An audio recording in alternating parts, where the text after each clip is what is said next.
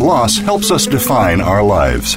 By allowing our grief to matter, we discover our own strengths and embrace our authentic selves. Welcome to Good Grief with your host, Cheryl Jones. Get ready to be inspired to create a deeper life, to make your time on earth much more meaningful. Now, here is Cheryl Jones. Hello. I'm your host, Cheryl Jones, and I want to welcome you to Good Grief, where we talk each week about the transformations that can come from loss. Today I'm welcoming Katie Stifter. Katie's a widow, mother, high school counselor, sometimes funny wannabe blogger, raising three children solo. Her husband died tragically in a freak paddleboarding accident in 2016. He was he was missing for three weeks and four days until he was eventually found by an ice fisherman who dropped his underwater camera on her late husband's boot. Her story was followed by all the Minnesota news stations and was a very public tragedy. This left Katie a 35 year old pregnant widow with two other small children. Laughter and humor have always been powerful in her life, and she uses them in many ways to heal and live life after loss. She feels it her, it's her mission to spread grief awareness. Katie found that using humor helped break barriers and ease conversation regarding grief and loss. She's chosen happiness despite the pain and is trying to live a life continued. Happiness is a choice in her mind, and it does take work she wants others to know that they can choose happiness too. Welcome, Katie. Thank you for having me. You're very welcome. Your bio reminds me of a. Uh, uh, I went to a concert the other night, and, and the woman doing the concert was talking about brain science. That if you if your mouth is turned up, uh, your brain registers that it's happy, and if your bre- mouth is turned down, it registers that you're sad, whether or not you feel those ways. So, um, I thought that was uh, came to mind in terms of um, kind of making a choice to laugh, for instance. Yes, exactly. I think um, you have to like make an effort to be happy. You can't just sit on the couch and happiness just comes. so well, especially after such such a loss as yours, which people now know a little bit about from the bio. But I wonder if you could just bring Andy into our conversation a little bit. Um, I've of course read about you and your story, but if you could share with our listeners a bit about your life before you you uh, your husband died and and kind of how that all unfolded.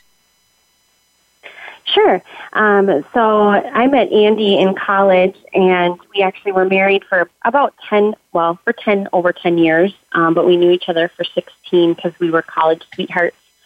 And so um, we met, funny, funny enough, at a keg party, and um, he he got me to the front of the keg, and then I knew it was love at first sight there. But um, Andy was not influenced by the beer. I'm I'm imagining. oh no no no by the handsome man, right? so, um, but he was the funniest man I have ever met, and um, continued to be, and continues to be the funniest man I've ever known. Um, you know, as we carry on his stories and and still laugh to this day with friends and family about just different things that he said and did. Um, but growing up, I always had, you know, people kind a kind person might say a joyful laugh, but it's a really loud, annoying laugh. I think. so I think he married me. so I would be a permanent audience to follow him around and uh, laugh at all his jokes. Um, but we you were more you were more the appreciator than the joker, then, huh? Yeah. Yes, I was more the appreciator than the than the joker. Um, I mean, I thought I was funny, but compared to him, um, he he always took the limelight. So, so yeah, we we met and um, dated all through college. Um, he actually was uh, in the military, and he did serve overseas um, when we were seniors in college. So he was gone, and that was, you know, at the time I thought that was like the hardest obstacle that we would ever face. Um, for those, you know, and as Veterans Day is coming up, very important day to him um, and should be. Um, but unfortunately, that wasn't the most challenging that our relationship and my life with him faced. Um, but we we got married after after that and um, moved um, to a nice little home and um, had two children, and then we had one on the way when he tragically went missing and ended up having passed away.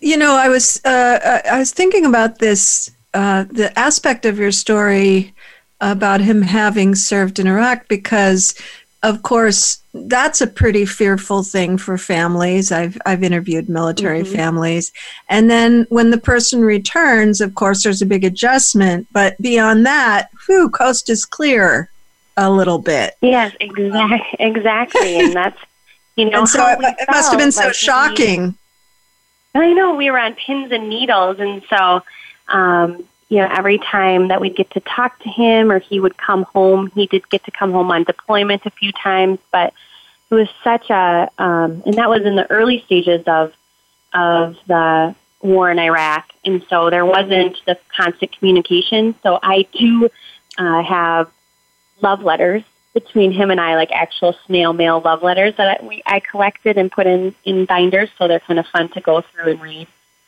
So we didn't have a whole lot of communication with him.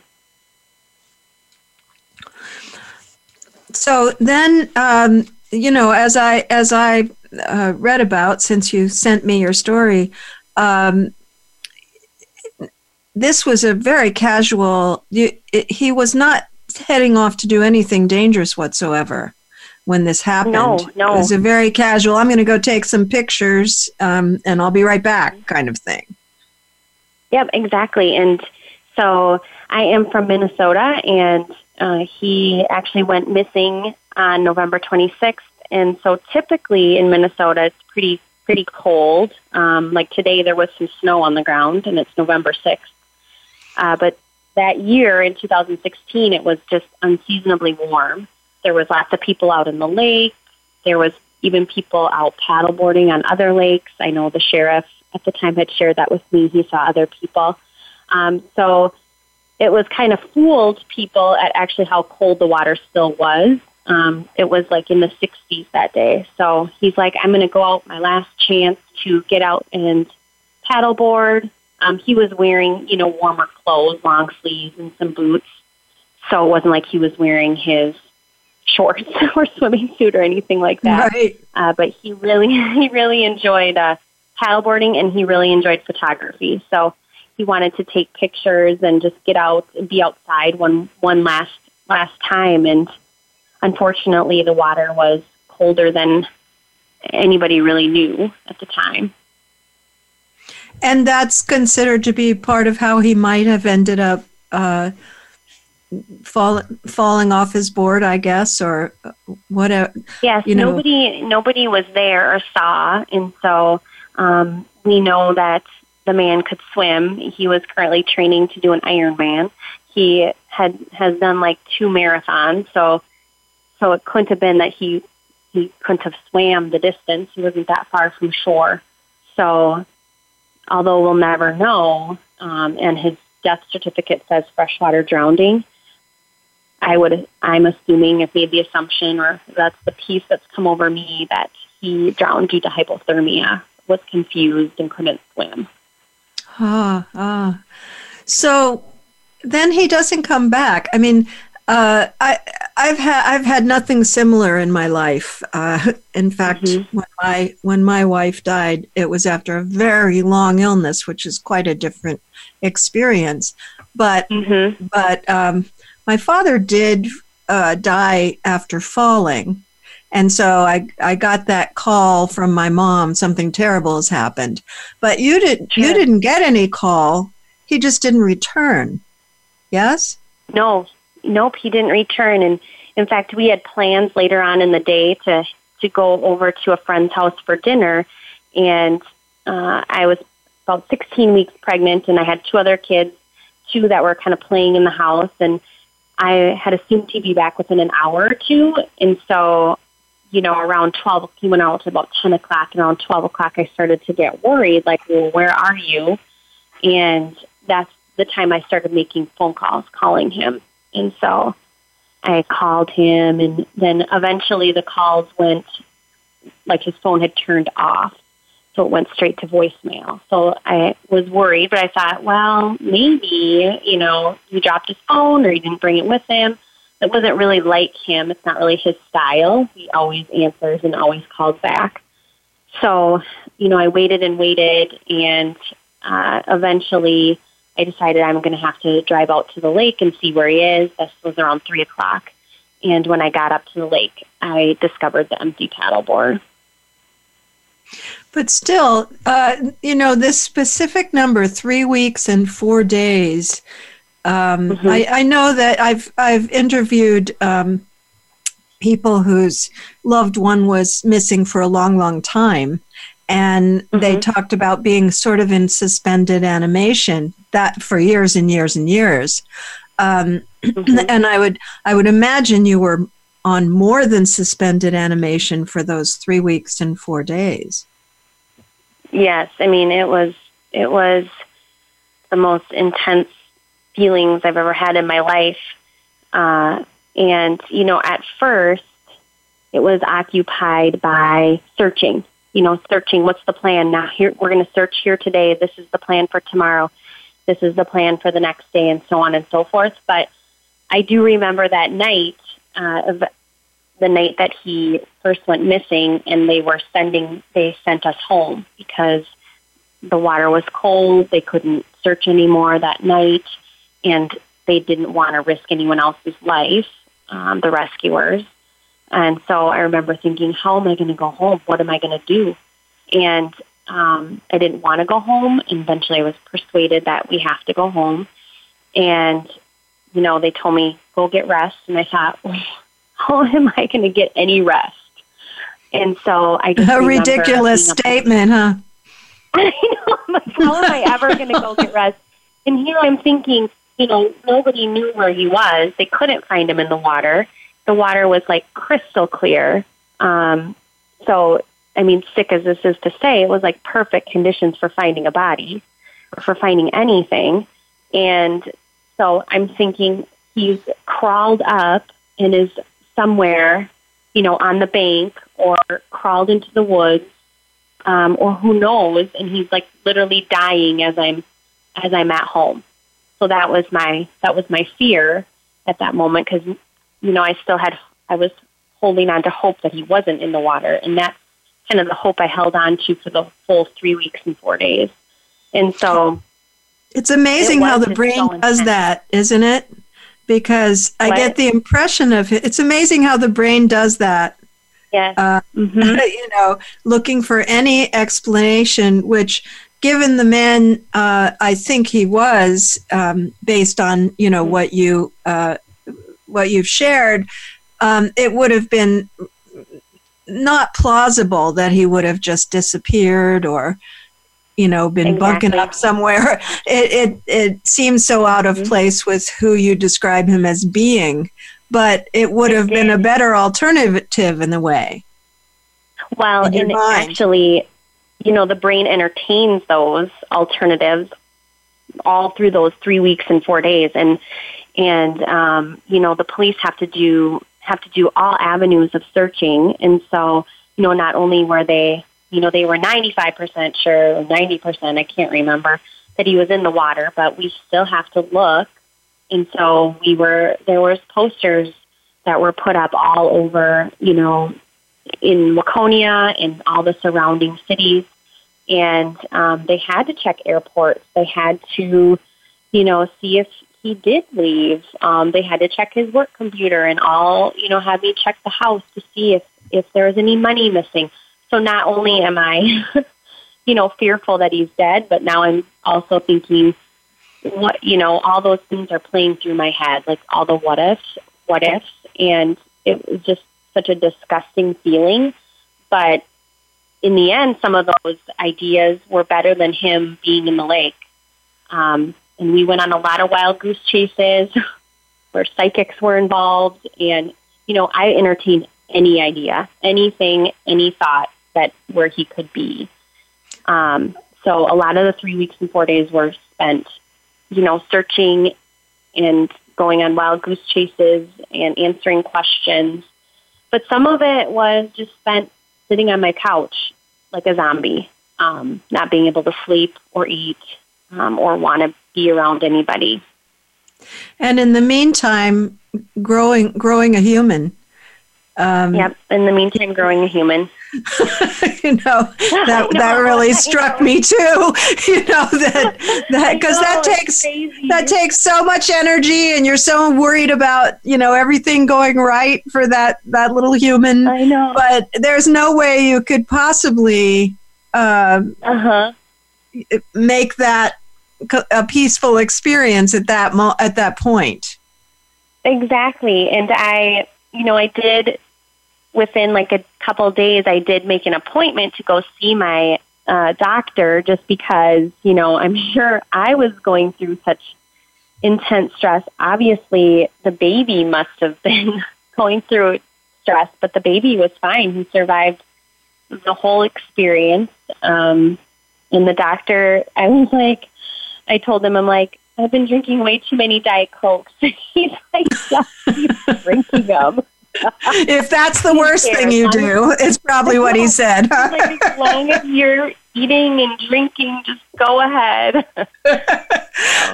it's time for our first break, but when we come back, what I really would like to talk with you about is uh, the impact of being in the public eye in grief. Mm-hmm because uh, yours was such a public loss. And both before and after, I, I get the impression your husband's body was found. Uh, that had to have an impact too. And I just want to talk with you about um, that aspect of it when we get back. Okay. Sounds good. And, and listeners, you can find links to my website and social media at the Good Grief page at Voice America. Please get in touch with me however your favorite way is Facebook, Twitter, LinkedIn, email. Let me know what you think of the show. And to find Katie Stifter, go to wickedwidow.com. Be back soon.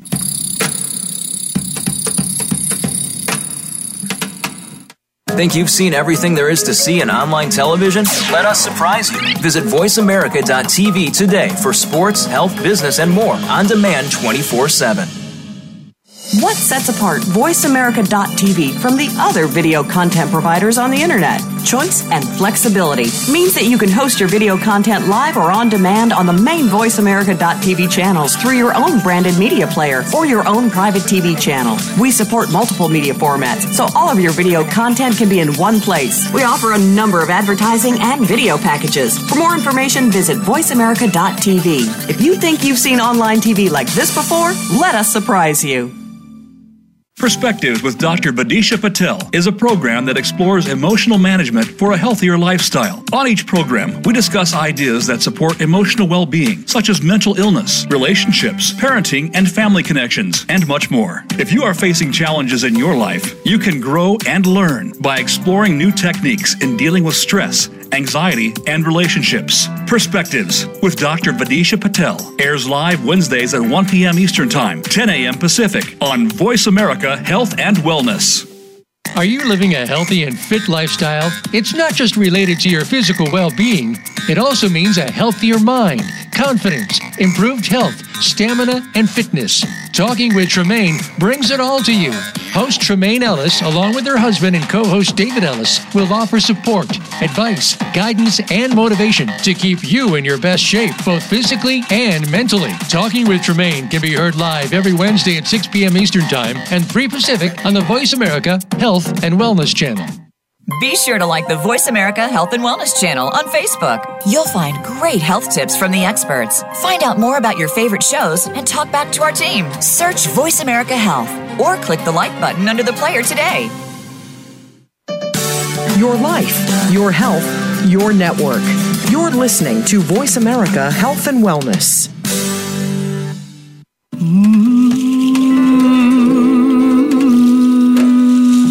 Listening to Good Grief with Cheryl Jones. To reach Cheryl or her guest today, please call 1 866 472 5792. That's 1 866 472 5792. You may also send an email to Cheryl Jones at weatheringgrief.com. Now, back to Good Grief. Welcome back. This is your host, Cheryl Jones, and I've been talking with Katie Stifter, whose husband Andy was missing for over three weeks before his body was finally found. And uh, especially during that period, Katie, uh, I'm sure you were being asked to do a lot of interviews and news shows, and I'm sure you wanted to do that just in case somebody had information that could be helpful. But I, I also uh, just thought that must have been so stressful to be uh, maybe it's just because of the kind of person I am. I like to be a little bit quiet when I'm in grief, you know. But mm-hmm. how would you do that if you're if you're so uh, if your situation is so public? Yeah, exactly. It was it was really intense. Um, not the way that you want to make your like TV debut, obviously, um, but uh, I really, one of the main reasons that I agreed to do interviews was because I wanted to keep the story alive. And what I mean by that is, uh, again, it happened in Minnesota in late November. And so the searching was continuing, but the lake was starting to freeze. And so once the lake freezes, then what? And I wanted just to keep the story going. So if anybody or anywhere could help in any way, um, I wanted to keep that going and search in no matter whatever way, shape, or form that we could. And you know, the the sheriff, the sheriff office, and a lot of surrounding, you know, fire departments and police stations, and we even had um, Lewis County up north um, where they searched for bodies in Lake Superior. You know, they were down they were searching as well. Um, but that's the main reason I, I kept going and telling it, uh, just so we could keep the story going and alive until we found him. Because eventually, if the lake freezes and they don't find him, then we essentially would have to wait till spring until Much the water longer would, wait. would yeah. thaw. Yeah, and that was just unimaginable for me to think about that, having to wait. You know, those three weeks and four days were already intense enough. I just, it was just not a question of being able to sustain that kind of anxiety. And yet, of course, we don't get control of that, do we? you know, no, because it was quite quite fluky. And and I should mention to people mm-hmm. that you you gave me uh, an advance copy of a book you're putting out, which is why I know the details so much. Uh, of, uh, of your story. Um, that'll be coming out soon. People can take a look for it. It's going to be called The Funny Thing About Grief. Is that right? That's right. That's right. The funny thing about grief. So, uh, what what stood out so much in your book is, uh, you know, uh, uh used people used to say when my wife was sick, "You have the best of the worst." And what they meant by that was we had so much support and love and care. Mm-hmm. And it sounds yeah. as if your circumstance was similar in that way that people really came through for you, both strangers and family and friends. Could you talk a little bit about that aspect? Because, of course, you have, was it a six and nine year old at that time? Yes, a six and nine year old and you're pregnant and you're trying to run a household and you're you know going off of work which i imagine must have been a financial um, problem. Uh, but know, on the other hand everybody feels, rallied around me. Yeah so th- let me hear a little bit about your community and and um, how they cared for you during that time. Mm-hmm. yeah i had you know a whole community family, work community rally around me. Um, you know, just to touch a little bit on first my work community, we can contribute sick bank days to people that are in need, and I had, and that's how I survived that period of time. You know, because I also needed to take a maternity leave as well So I had other coworkers donating their sick bank days for me so I could take off work and not have to feel stressed, you know, financially, um, as well as, you know, physically and emotionally at that time.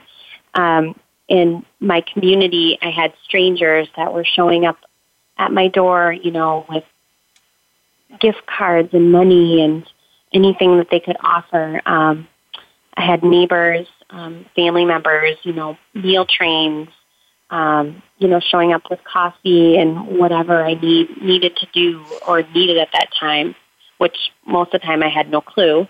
Um, and the the biggest theme I think from from the whole period of of of that time in my life was that people are good. You know, there's always so much out there on how negative the world is and how negative people are. And I mean, these people just supported me and knew, you know, they were just so sad for me and wanted to help in any way that they could. And, you know, the sheriff and the police officer, I mean, the sheriff, he, he would call me every day and give me updates um, when Andy was found, he sat with me and my family because he was at that point like a part of my family um, and felt like Andy was, you know, they were treating us like we were their family. And so, and are like you, you do you live in a, the, in a, the, sorry, do you live in a fairly small town? Because that do. would be, mm-hmm. that would be a very hard thing. I live in Oakland, California. And mm-hmm. um, I don't know. I think there are many people that would have the heart to do that, but I don't know about mm-hmm. the time. You know, uh, yep. people in in the police department, etc. Uh, just having the time to form that depth of relationship that you're talking about. Yeah, we live in a, a very small town outside the suburbs of the Twin Cities, and um, it's a growing community, but I think it's like somewhere between ten to fifteen thousand. Uh huh. And and not maybe the kinds of um, not as much demand on the department as maybe somewhere you know a big city exactly. like I live in. yeah, so exactly, was... definitely. Urban environments are a whole different thing, huh? and yet, and yet, it is so familiar to me. This idea of sort of the angels that uh, come along that stand out. I mean, I still, my wife died in 1995, and there are acts of generosity that I think of frequently that that came to me during that time that uh, really were meaningful. And mm-hmm. it sounds as if you have those same kinds of memories, um, things that stay with you forever, really. Yeah, I do. And I don't think we realize the impact that we have daily on people, just like the small acts of kindness that we, we do, because those, like you had said, um, when your wife had died, those, even just the smallest things, I mean, I, I can remember and just meant the world to me at the time and are, you know, kind of what I needed or didn't know I needed. Um, but for example, I had so when when Andy when I first had arrived at the scene when I found the missing paddleboard and I had called the ambulance and the police had come and they also had an ambulance come and the driver surrounded me and my neighbor was there at the time and asked to pray with us and because we we're at a moment in that time where what is there to do? I mean, I'm pacing back and forth. I'm you crying and screaming and yelling and um, I just remember just how powerful that moment was, that human connection that I needed. And um, actually, a year later, on the day that he was um, went missing, that same ambulance driver came to my house, knocked on my door. Uh, I answered the door, and he said, "You probably don't remember me." And I said, "Of course I do, Dave. You're the ambulance driver that prayed with me." And he gave me a box of chocolates. And I mean, that brings such emotion to me just thinking about just the kindness that people have and how meaningful those moments are. And I'm sure you've had experiences like that too. Oh, absolutely. As have many people that I've that I've interviewed who've gone through very mm-hmm. difficult times, uh, mm-hmm. public or not, you know, there's sometimes that does open a door to people's lovingness. Mhm. And I do. I just remember, you know, uh, other there was another sheriff that was working closely, kind of on the other side of the of the searching, like having to do investigating of like the Andy's work computer and you know airports and all that kind of background digging. And I remember him getting emotional when he came over to my house to pick up the computer because he sees my two children, and just even that act, like he didn't even know that maybe that had an impact on me, but it did, like that he cared that much. Like he sees these two small children and he sees me, um, and just the emotion that he had about our family. You know, it makes me think about uh, the difference between. I, I, work with cancer a lot. The the difference between doctors who show some emotion about what you're going through and doctors who are are kind of closed door. Uh, mm-hmm. A doctor who shows empathy in some way can change the whole experience for a person, and mm-hmm. and vice versa. It can be much harder if someone is kind of shut down or cold and uh, exactly. it sounds similar to me that these professionals related to you as a person, as a whole human being, and they and they um, identified with you to some extent. It mm-hmm. sounds like. probably had kids exactly, or you know, whatever. yeah, and that you know that is something like a big takeaway. You know, uh, from my experience is that you know not only are people good, but like I really do feel that that's why we are here is to have relationships and love and impact others. Um, you know, just having the human connection. So let's talk about humor a little bit, uh, because mm-hmm. we we've we've been talking about something that's deeply serious, um, loss and the and the love that comes towards us when we're experiencing loss. Um, but I also know that a big part of how you feel you navigated th- these experiences was humor. And uh, I can resonate with that. I sort of discovered a sense of humor going through uh, my wife's illness. I didn't, I didn't, I wasn't very funny before that, but uh, people don't expect that that aspect.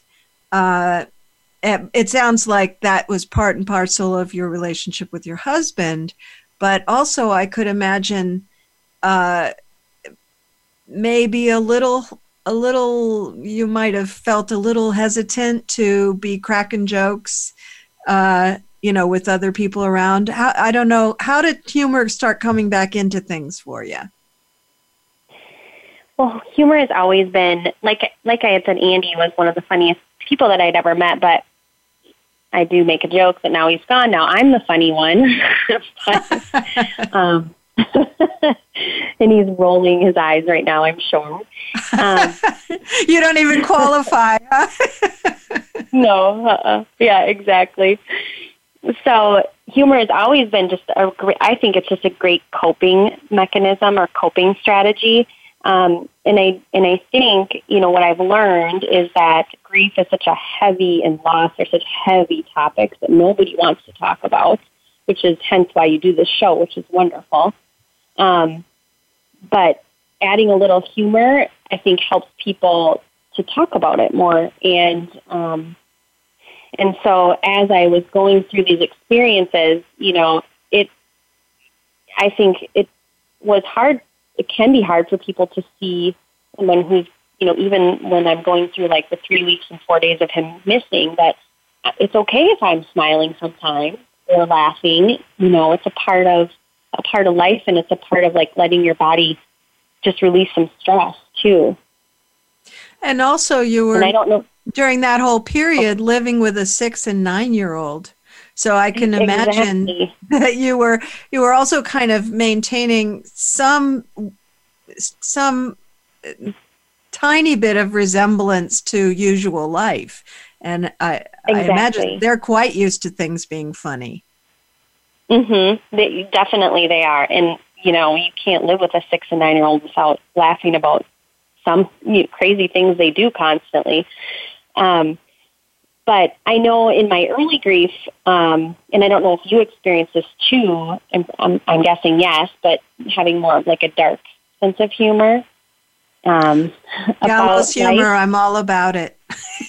yeah, for sure. And I feel Go like ahead. as as the years have gone by, it I've you know I've toned it down a little bit um, because you know I get in in the early days I would get sick of people calling me strong, and um, I would just be sick of people asking me how I am, and I would sometimes for shock and awe say, "Well, how do you think I really am? I mean, do you want to know my real how instead of like the Minnesota nice where we all say fine, I'm fine, everything's fine. you want to know how I really am doing because I don't think you really do want to know how I'm really doing.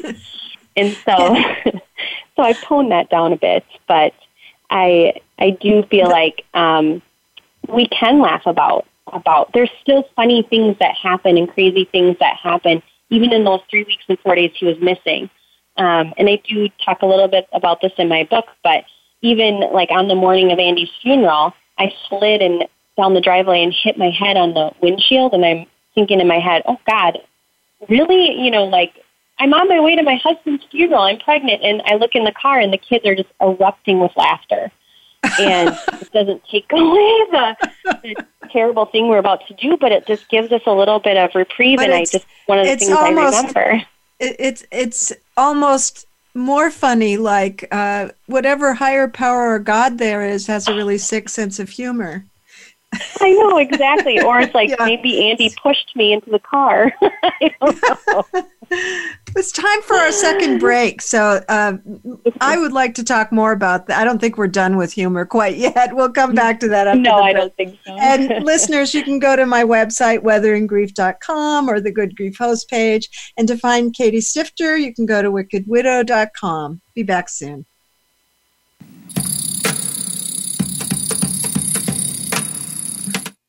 Become our friend on Facebook. Post your thoughts about our shows and network on our timeline. Visit facebook.com forward slash voice America.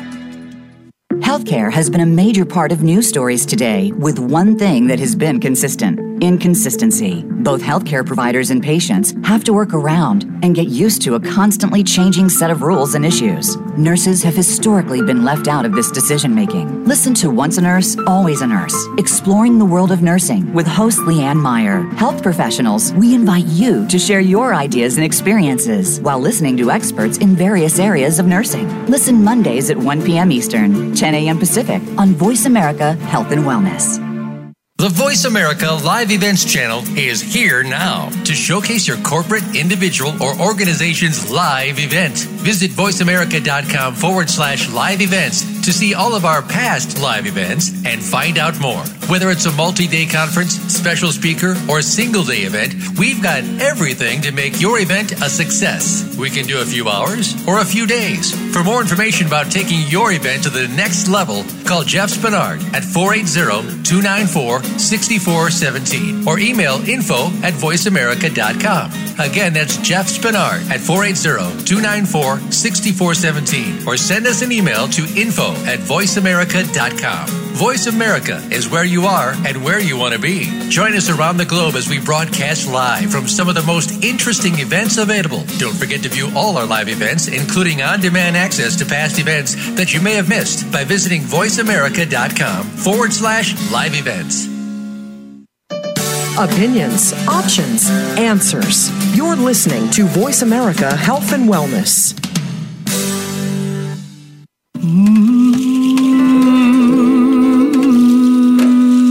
You are listening to Good Grief with Cheryl Jones. To reach Cheryl or her guest today, please call 1 866 472 5792. That's 1 866 472 5792. You may also send an email to Cheryl Jones at weatheringgrief.com. Now, back to Good Grief. Welcome back. I've been talking with Katie Stifter about uh, the loss of her husband and and um, what that led to in her life. And just before the break, Katie, we were we were enjoying a conversation about humor, which of course uh, I value so highly since going through that experience. We literally laughed all the time. And like you, my partner was a very funny person. Uh, I got funnier as the time went on. but be, and it, You're and it's funny one too now. I'm the funny one too now. That's exactly correct. and being able to say, "Isn't life crazy?" There's there's mm-hmm. kind of that aspect. Who who could have thought that we could laugh in this circumstance? Is part of what that humor is about for me. Exactly. But um, I have a feeling there's something in your website's name that has to do with humor. So, can you share that with people? Why is it called uh, The Wicked Widow? sure. So, I started writing, and actually, I started writing um, when Andy was missing, and I had to, you know, do all those updates. And I'm sure you're aware of how that goes. Absolutely. And so I just felt like it was very therapeutic. And so, you know, year after I had still still been writing and I decided I'm gonna start a blog and just get my thoughts out. It's a healing thing. And so I'm like I use humor a lot and my husband my late husband's favorite movie was Good Will Hunting. And he would always say that's wicked funny, wicked smart. So I'm like, that's it. It's got to be the Wicked Widow. So um, that's the name behind it. Directly related to this humor subject. Mm-hmm. Um, do do any of your children take after the two of you? Do, are you are you still a funny family, not just you, but all of all of you? I I think we are. We are. You know, I have to tone down a little their sarcasm and funny sometimes. Because yes, I, I know. I have children. I understand. like my daughter, um, kind of a funny sick story, but she one day we were driving in the car and she's like, "Well, where did you put the paddleboard? Like, what'd you do with it?" You know, which is a fair question. And um, sure. I told her, I'm like, "Well, I'm like, well, the police, you know, just just kept it and they would just auction it, you know, off at uh, I don't know, a police auction, I guess." And she's like, "Oh, good, because um, what are you going to do with it? Like, hey, who wants this paddleboard that someone died on?" And I'm like, "Crazy." like that is a conversation for just us, no one else. Well, of course, now I'm telling it on your podcast, but yes, you are. But but I appreciate that because uh, I'll tell you, the bulk of people who come to me to work with childhood loss come because mm-hmm. nobody would talk about it. Mm-hmm. It's not the loss itself that stays with you in a negative mm-hmm. way necessarily. I mean, it's painful, of course, and affects yep. you, but uh, it's it's actually the hiddenness. So for her to be so free to say, you know, who wants the who wants the old thing? Yeah, my dad died on this. To me, it it uh, implies that you're pretty open talking about the whole experience and um, they're they're free to investigate their own thoughts about it out loud with you. They are, and they do. And so, um, you know, I made a vow when, you know, Andy, well, his first death date or a second, I don't know, because he's got two, which is sick in itself, because the day he died, went missing and then the day he was found. But, you know, I vowed that we would always be talking about him and we would share his story and we would be open about his death and that it was never going to be like a secret that we weren't going to talk about because I, you know, I'm a school counselor by uh, as my job, and I deal with kids and adults that have lost people, and you know, I hear those stories about like I don't want to talk about it with my mom, or because I'm sad, she'll get sad, or someone else will get sad, and um, you know, I as if that's the worst thing in the world, right? I know, I know. It's so hard to hear that, and so I never wanted my children to feel like they couldn't talk about it.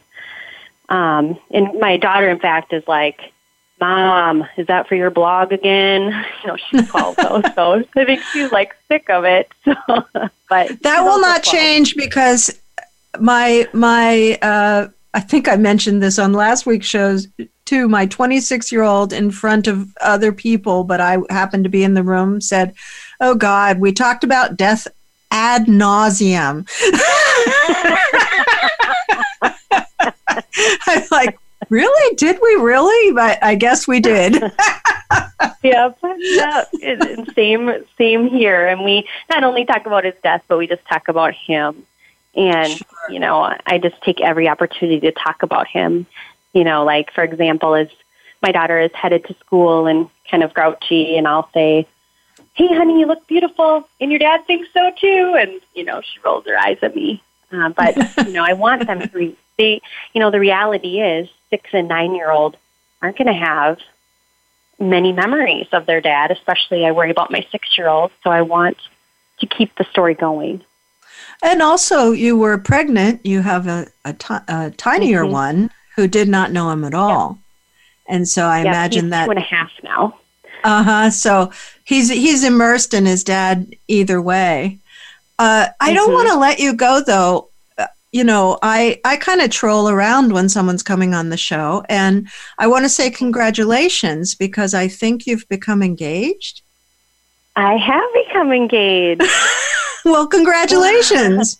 well, That's important you. to say yes, here. Like the the moving forward part, you know, and mm-hmm. and how that intersects with that we can both continue to have um, losses and feelings about losses, and at the same time move forward. Uh, and I exactly. particularly enjoyed um, a picture of that said "Say yes to the dress" because for whatever reason, I I obviously I have I am married, but as a young person, that wasn't an option. Never had a white dress or any of that stuff. But I find that show uh, a, a welcome break from some other parts of living. Sounds like you watched that after your husband died. I watched it actually while he was missing, and it was just like noise in the background. Uh, and I always had enjoyed that show too. So, you know, when I'm anxious and can't couldn't sleep, I just would have TV on, and that was a show that was always on. In fact, my neighbor's like, I can't even watch that show anymore because you were like a zombie when it was on. And I'm like, I still love it. but, but it so. but it must have made a certain amount of of sense because uh, what didn't die was your your love of your husband. No, and never did or will. You know that is that is so. Uh, th- th- that's what that show is about, right? People are mm-hmm. about to join their lives with other people. Mm-hmm. Uh, so it's exactly. entirely about love. I can imagine that felt sort of comforting. It did. It did. And, you know, and I, you know, at the time, like my biggest fear was being alone forever. And I never thought I would be in this spot again. And it feels so wonderful. Um, you know, every moment is a little bit bittersweet because I still love and miss Andy every day. But I did find somebody who um, embraces embraces Andy, lets me talk about it, isn't jealous, um, talks about it with my kids, and embraces them as his own. So I think you have um, a. I think I think that when if you're going to you know keep your your uh, the person you've lost uh, in the mix and alive and everything, it actually is a good vetting process. I know with my wife that my second wife that I've now been married to for 21 years, uh, mm-hmm. it made a big difference to me that she could uh, navigate that openly and that she wasn't trying yeah, to get rid of. Uh, it said mm-hmm. something about her as a person, not just as a, uh, you know, not just about that one subject, but I think about uh, overall a kind of trustworthiness, a, a lack of possessiveness. Uh, insecure, you know, not insecure, not insecure, able to say that's that and this is this, and and kind of keep that um, mm-hmm. clean in a way. Do you think so? Yeah, it takes a strong person to love a widow, I think, to fully love and understand. And, and the cool thing about Ryan is that, you know, if he doesn't know, he asks, you know, tell me what you need. What do you want? You know, I'm here to listen. That's a good quality in general. Mm-hmm. I know, but, I know. But probably very necessary in the situation because I, for me anyway, when I first met my current wife, uh, everything that happened was a grief event because mm-hmm. every time we took a step, uh, it it highlighted the the missing person. Yeah. Uh, you know, when I had to make space for in the closet, or you know, there there are just so many examples I can't even uh, I can't even count them. Yeah, so, I know exactly what you're saying. I mean, even getting engaged and you know, buying a dress, you know, thinking about the last time when I bought a dress. I mean, all those things, it's just, they come hand in hand. Like you, you know, the person I am today is because of the experiences I've had. Yeah, nothing, nothing to leave behind. nope, nothing to leave behind. and although that, my, and, my future husband will commonly point to the sky and be like, help me, Andy, help me. that takes it to another level, doesn't it? He has a sense of humor too. That's that's fortunate. He does have a sense of humor. Fact, well, to me, Katie. Um, oh, go ahead. We're, we're going to have to say goodbye for today. I've enjoyed okay. the conversation very much. Thanks for coming on. Thank you so much for having me. You can find Katie Stifter at wickedwidow.com. Next week, I'll have Shakti Butler, PhD. Shakti, a filmmaker and founder and creative director of World Trust, is a dynamic educator in the field of racial equality. This has been Good Grief with Cheryl Jones. I look forward to being with you again next week for another meaningful conversation. Thank you so much for joining us for Good Grief. Please come back next Wednesday at 5 p.m. Eastern Time, 2 p.m. Pacific Time for another edition featuring your host, Cheryl Jones, on the Voice America Health and Wellness Channel. Have a meaningful week.